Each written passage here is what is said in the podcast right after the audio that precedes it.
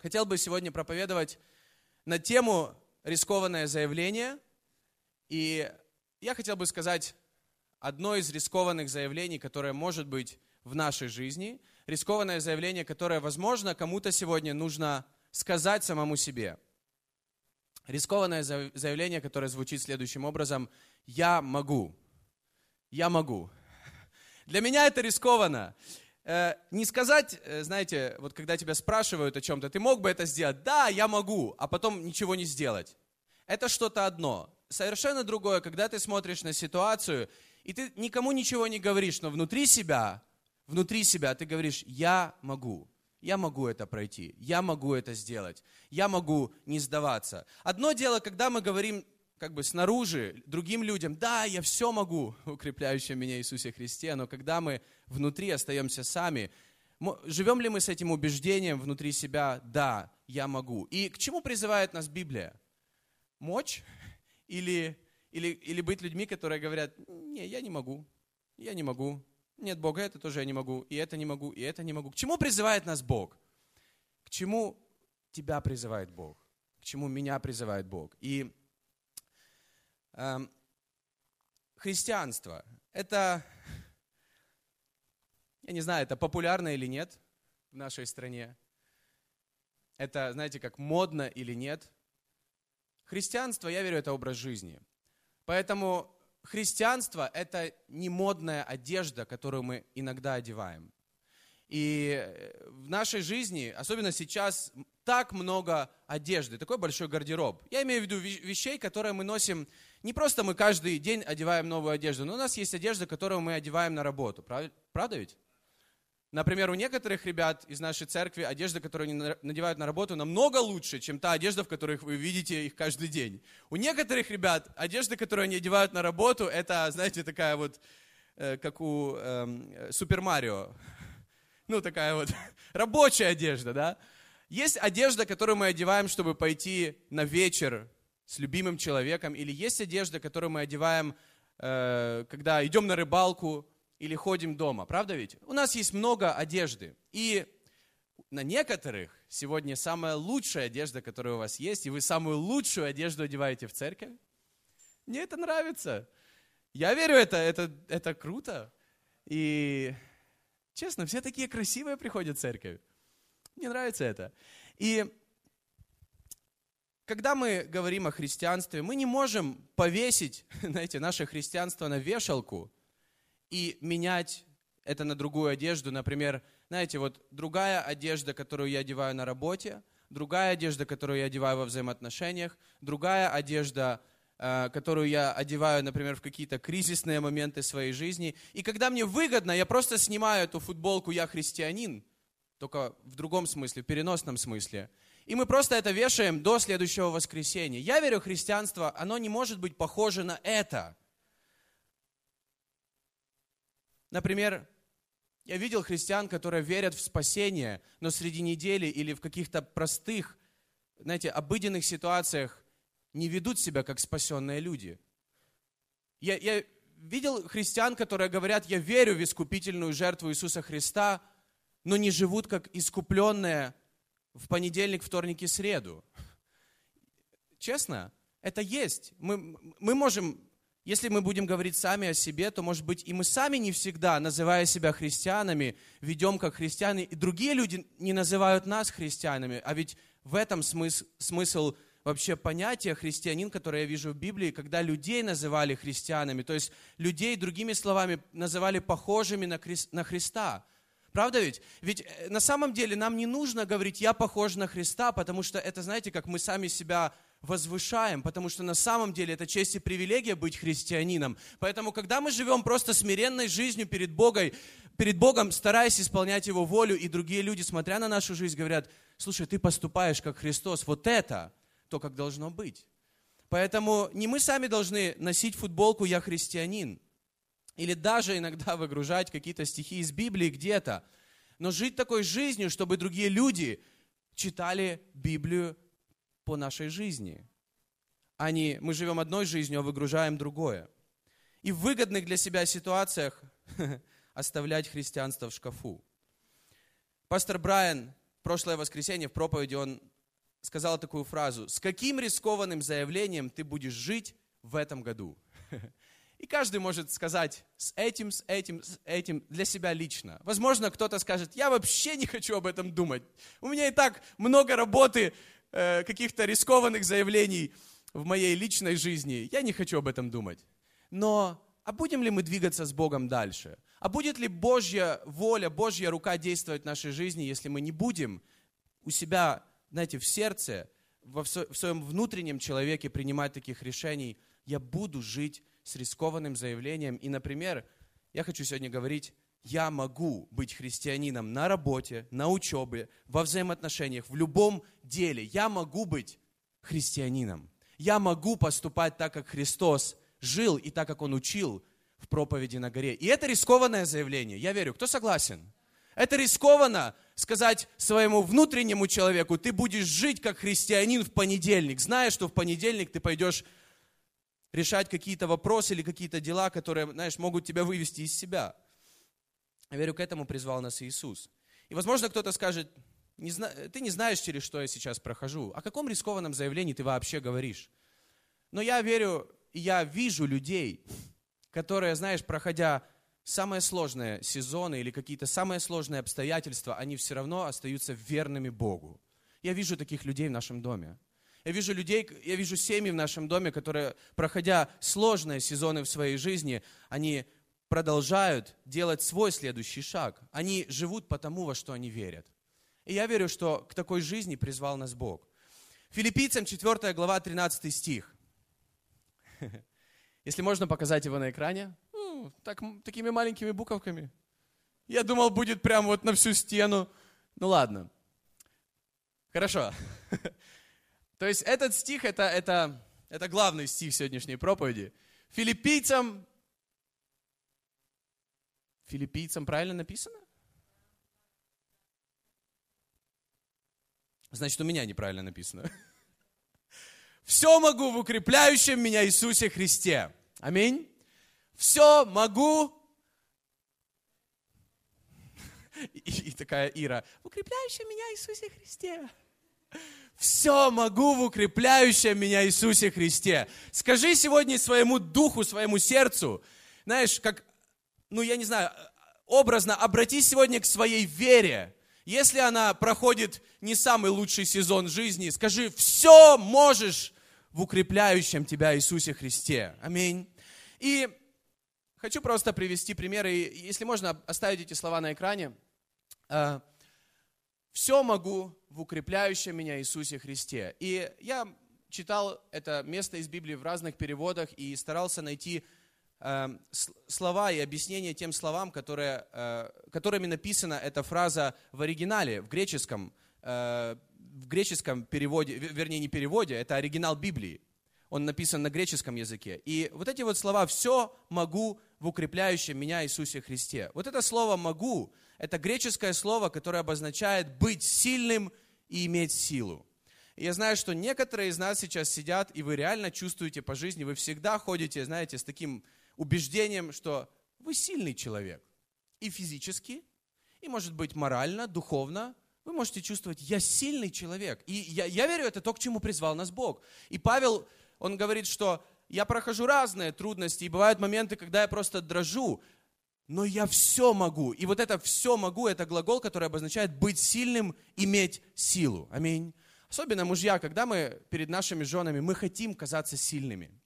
И в прошлом году мы гуляли летом э, с ребятами из нашей церкви, мы шли вместе, мы гуляли по э, парку Горького, и перед входом в парк Горького там был такой аттракцион, много аттракционов, э, висеть на турнике.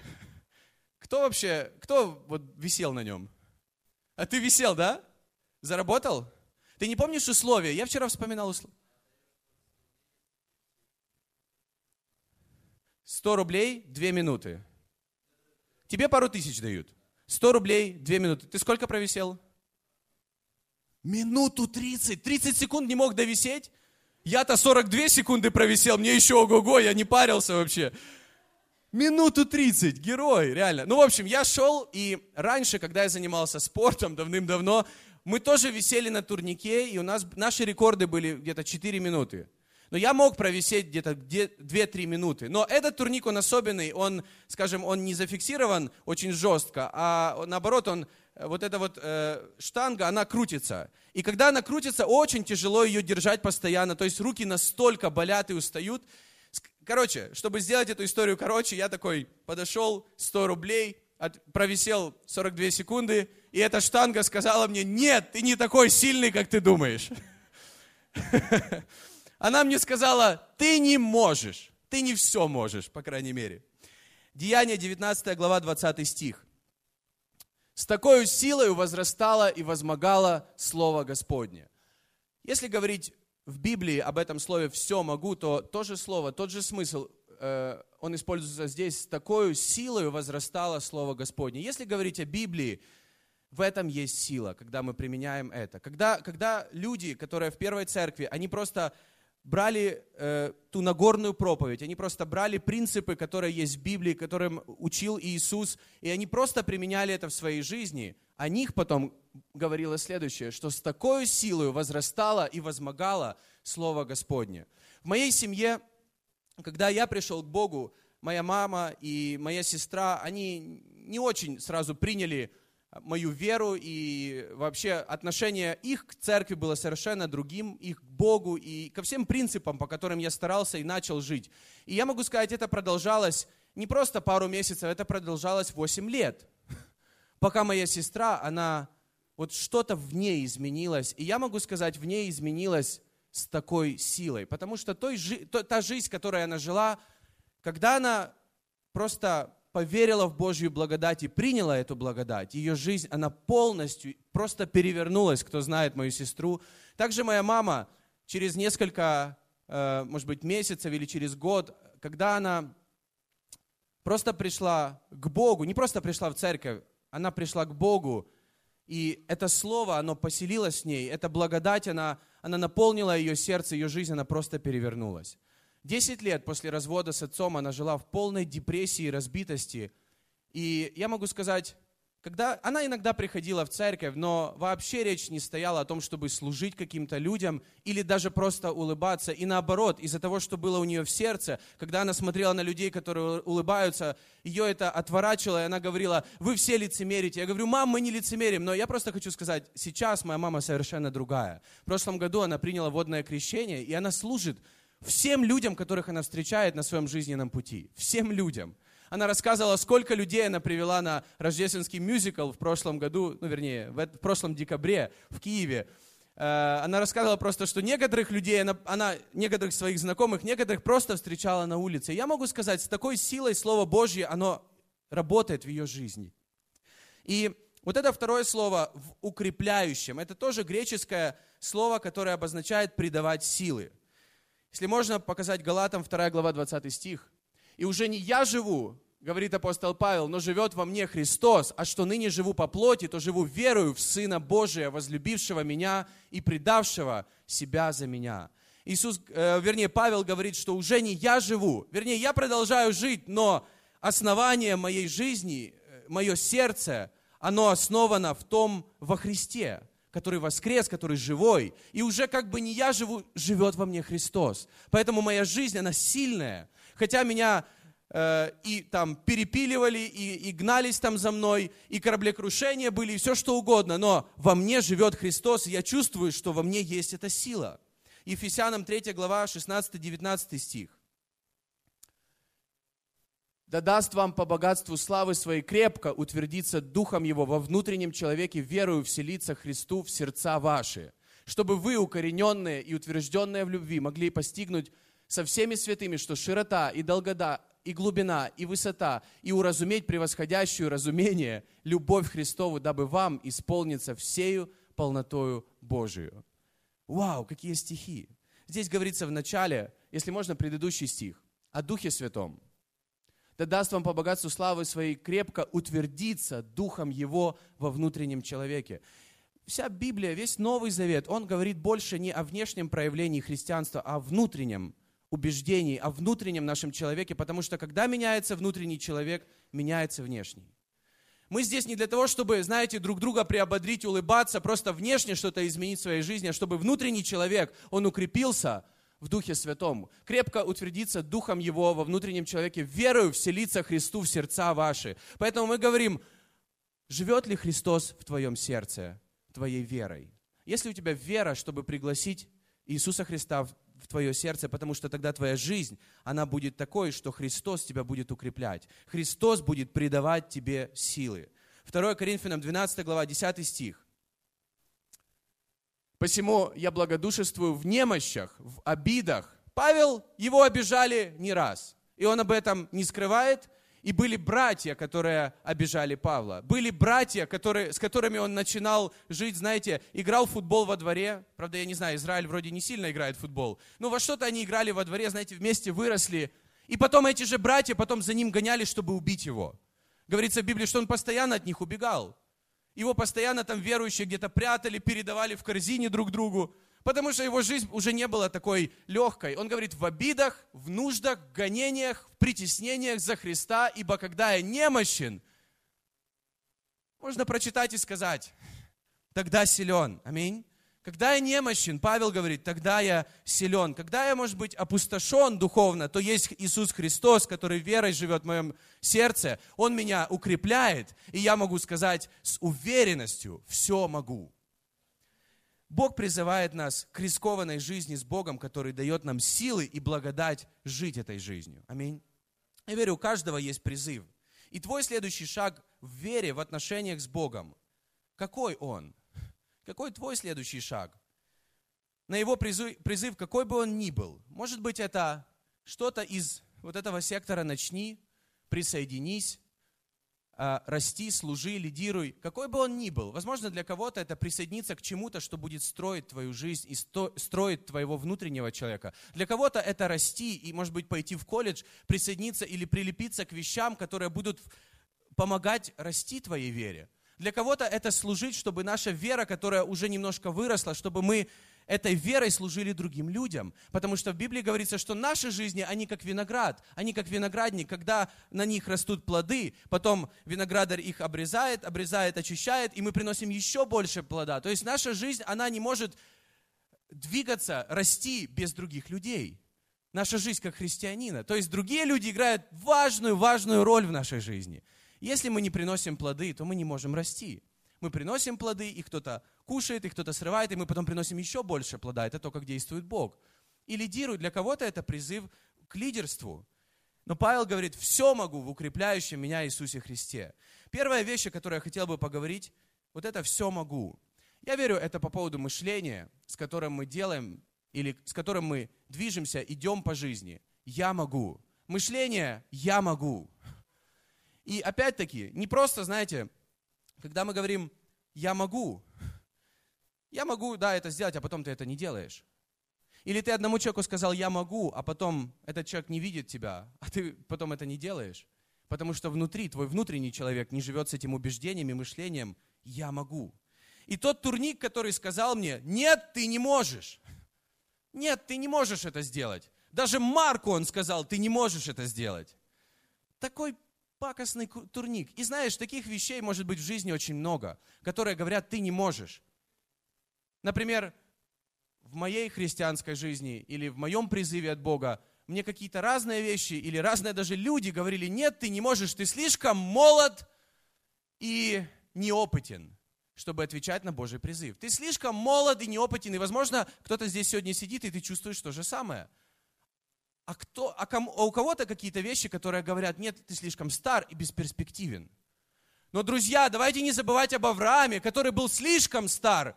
Поэтому мы все дети и тинейджеры по сравнению с Авраамом и, и тем призывом, который был в его жизни. И тот призыв, который был в его жизни, обычно Бог призывает людей в лет 30-20, а Авраама в 100.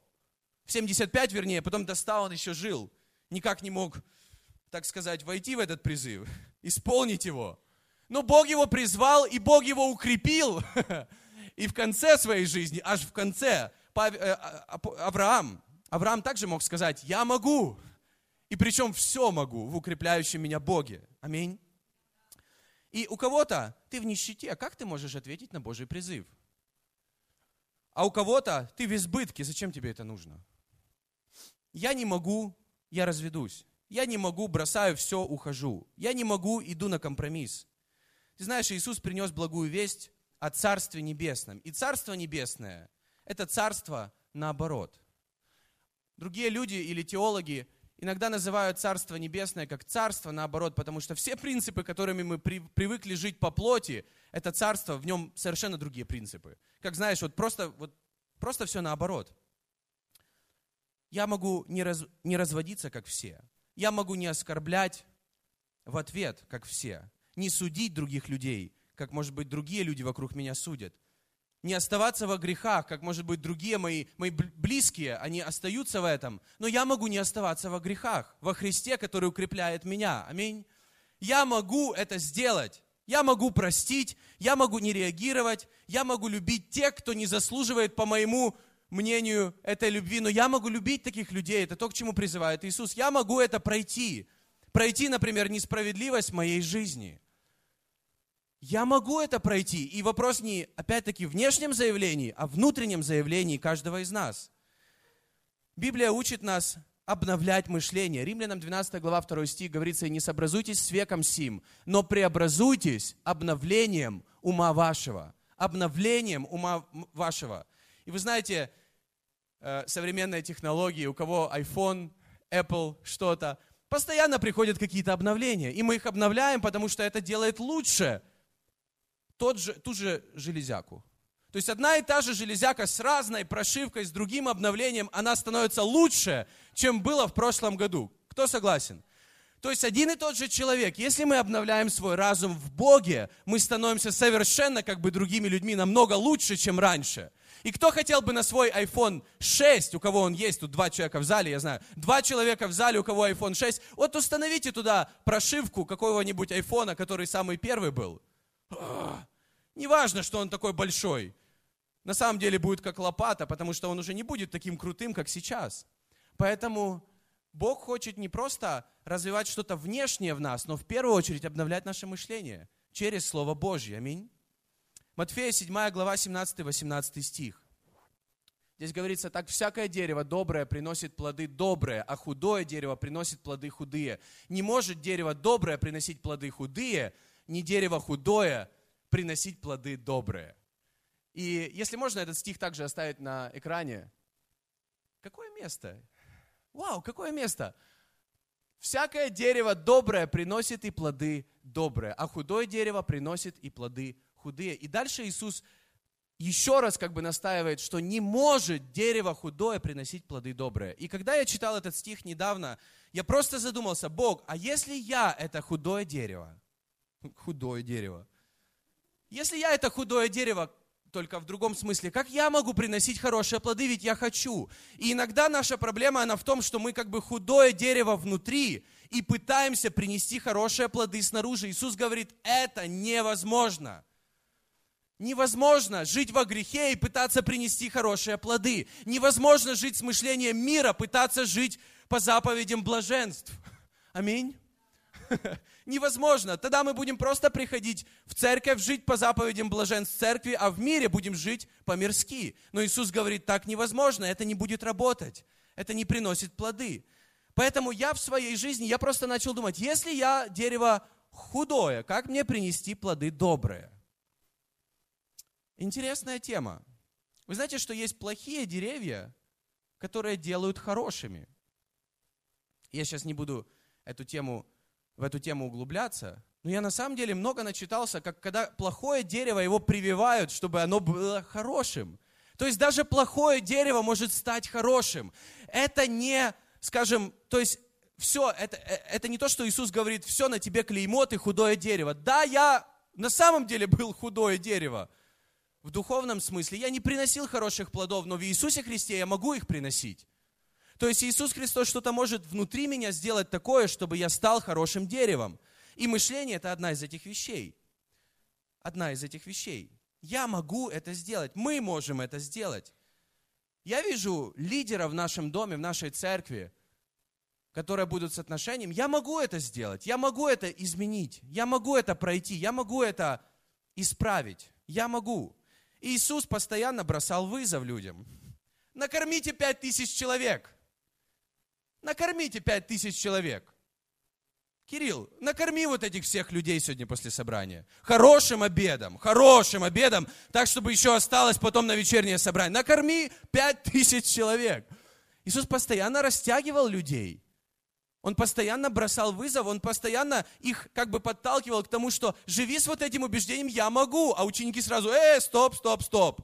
У нас другое решение, чтобы сразу после первого собрания все разбежались, и мы убежим. Пойдите по воде.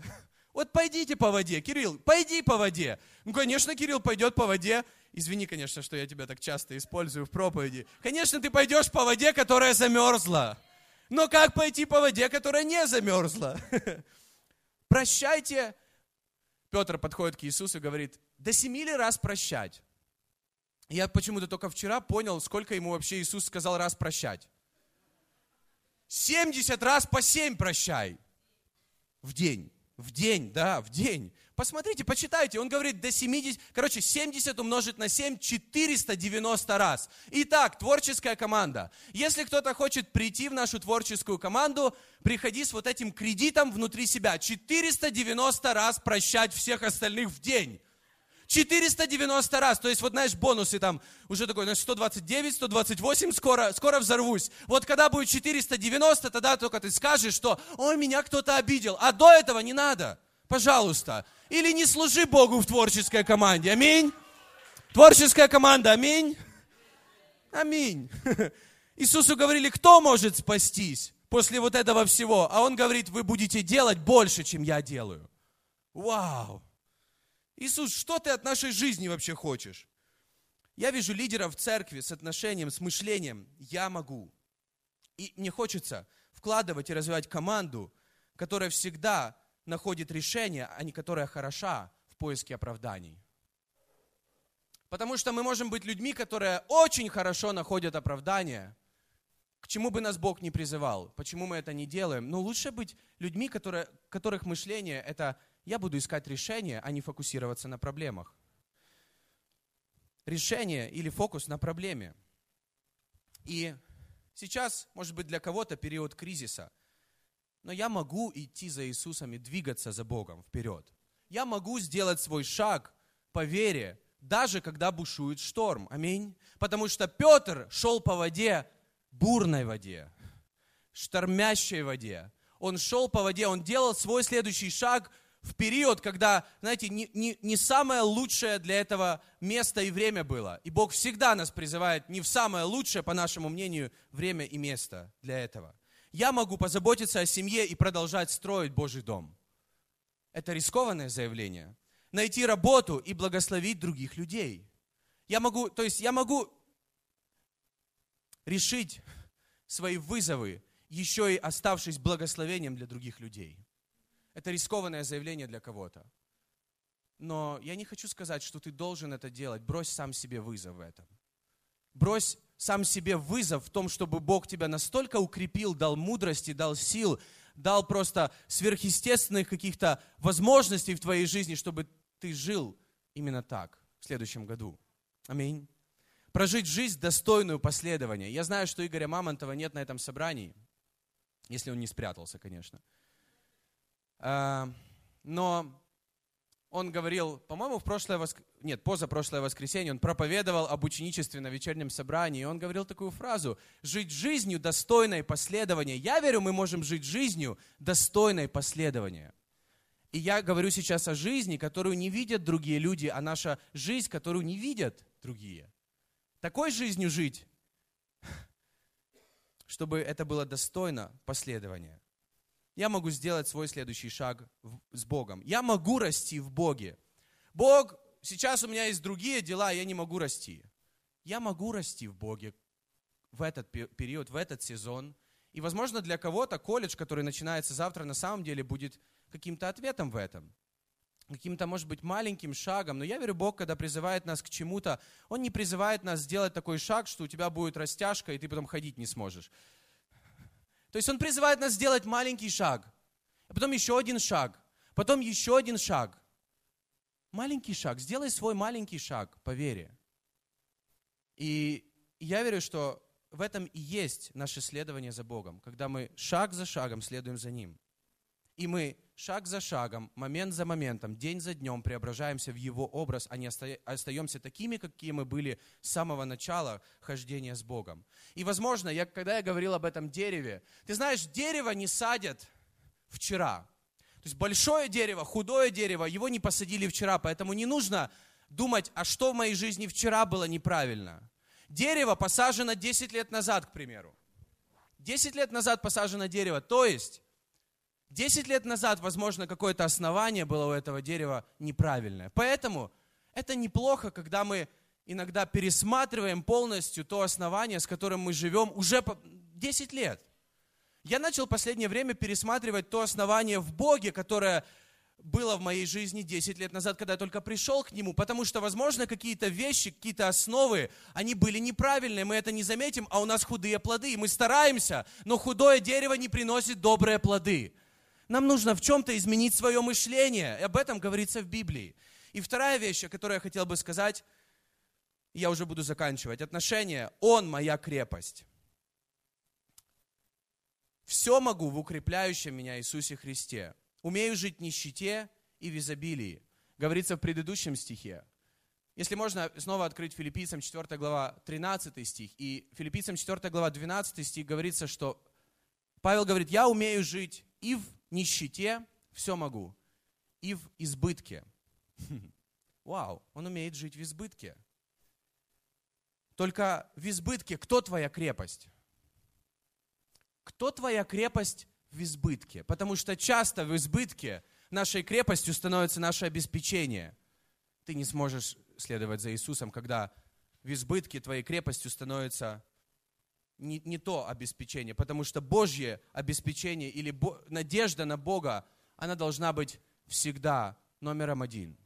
Это то, чему учит Иисус, это то, к чему призывал Иисус. Поэтому Иисус проводил своих учеников через разные сезоны специально, и Бог нас проводит через разные сезоны специально, чтобы в этом всем мы поняли одну вещь, на кого мы надеемся все-таки всегда, в любые, что бы там ни происходило.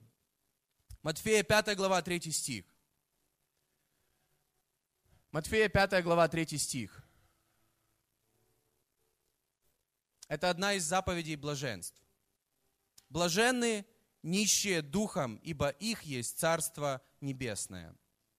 Блаженны нищие духом, ибо их есть Царство Небесное. У нас в прошлый вторник было потрясающее собрание «Сердце и душа», на котором мы делали особенные такие листочки, на которых каждый мог написать одну из заповедей блаженств, о которых говорится в Матфея 5 главе, и мы с Аней, мы решили взять посвящение, молиться об этом, молиться об этих людях, чтобы эта заповедь, которая более всего актуальна для него, для каждого человека, она, она знаете, совершилась, чтобы его воля, как на небе, была в наших земных жизнях. Аминь. И, и каждый из нас, без этих листочков, мы можем для себя, может быть, выделить какую-то из заповедей. И это первая заповедь, которую, о которой говорит Иисус, Матфея 5 глава 3 стих. Блаженны нищие духом, ибо их есть Царство Небесное. Эм, некоторые люди думают, что христианство – это нищие люди. Но на самом деле нищета не строит нашей жизни. Нищета не позаботится о другом человеке. Нищета физическая не позаботится о других людях. А, а Библия постоянно нас призывает заботиться о других людях. Не о той нищете, говорит Иисус. Он говорит, блаженные, нищие духом, которые осознают свою Э, зависимость от Бога духовно. И читая греческий перевод, вот это греческое слово, которое обозначает нищее, у них было два слова, которые э, они употребляли вот как нищий человек или нищие.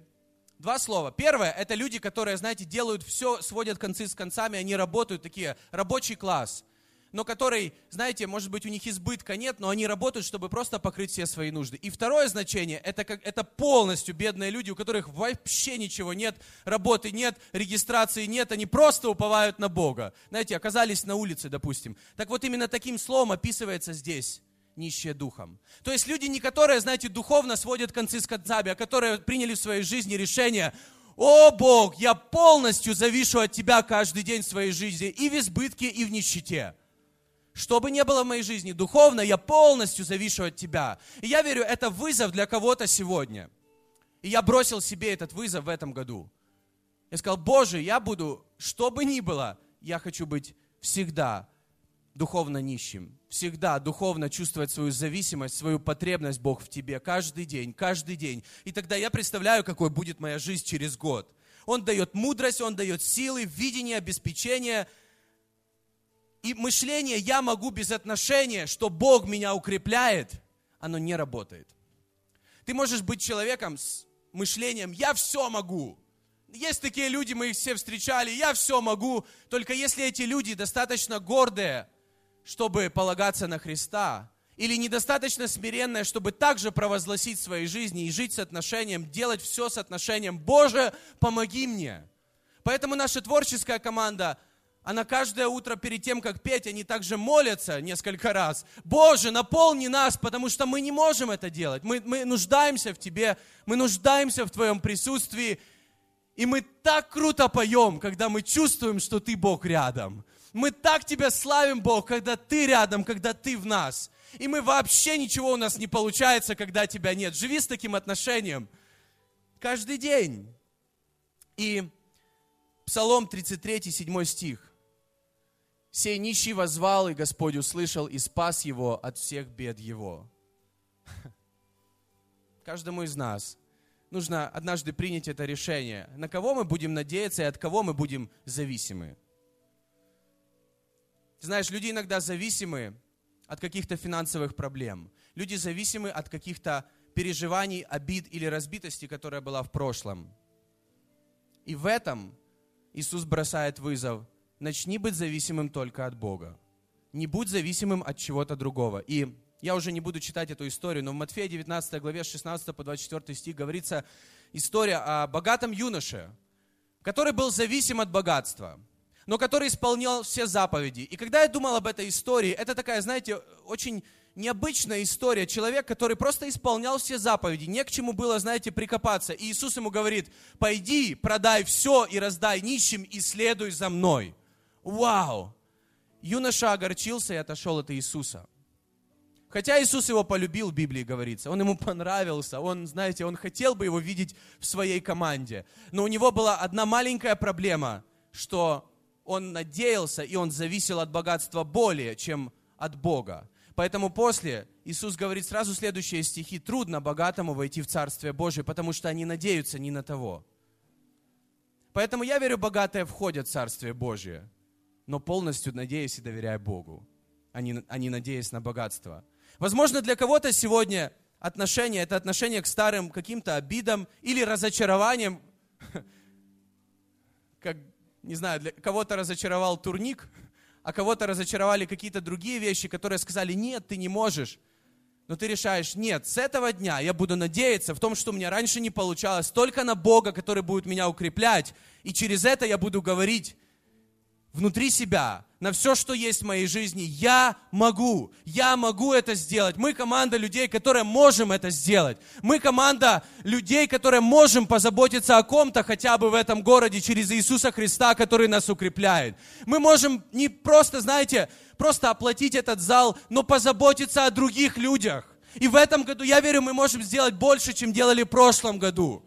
Я верю, мы можем делать больше вместе. Когда мы вместе, мы можем гораздо больше. Но когда мы вместе также надеемся и поем эти песни, что вся в тебе надежда, вся крепость в тебе, ты непоколебим в моей жизни. Аминь.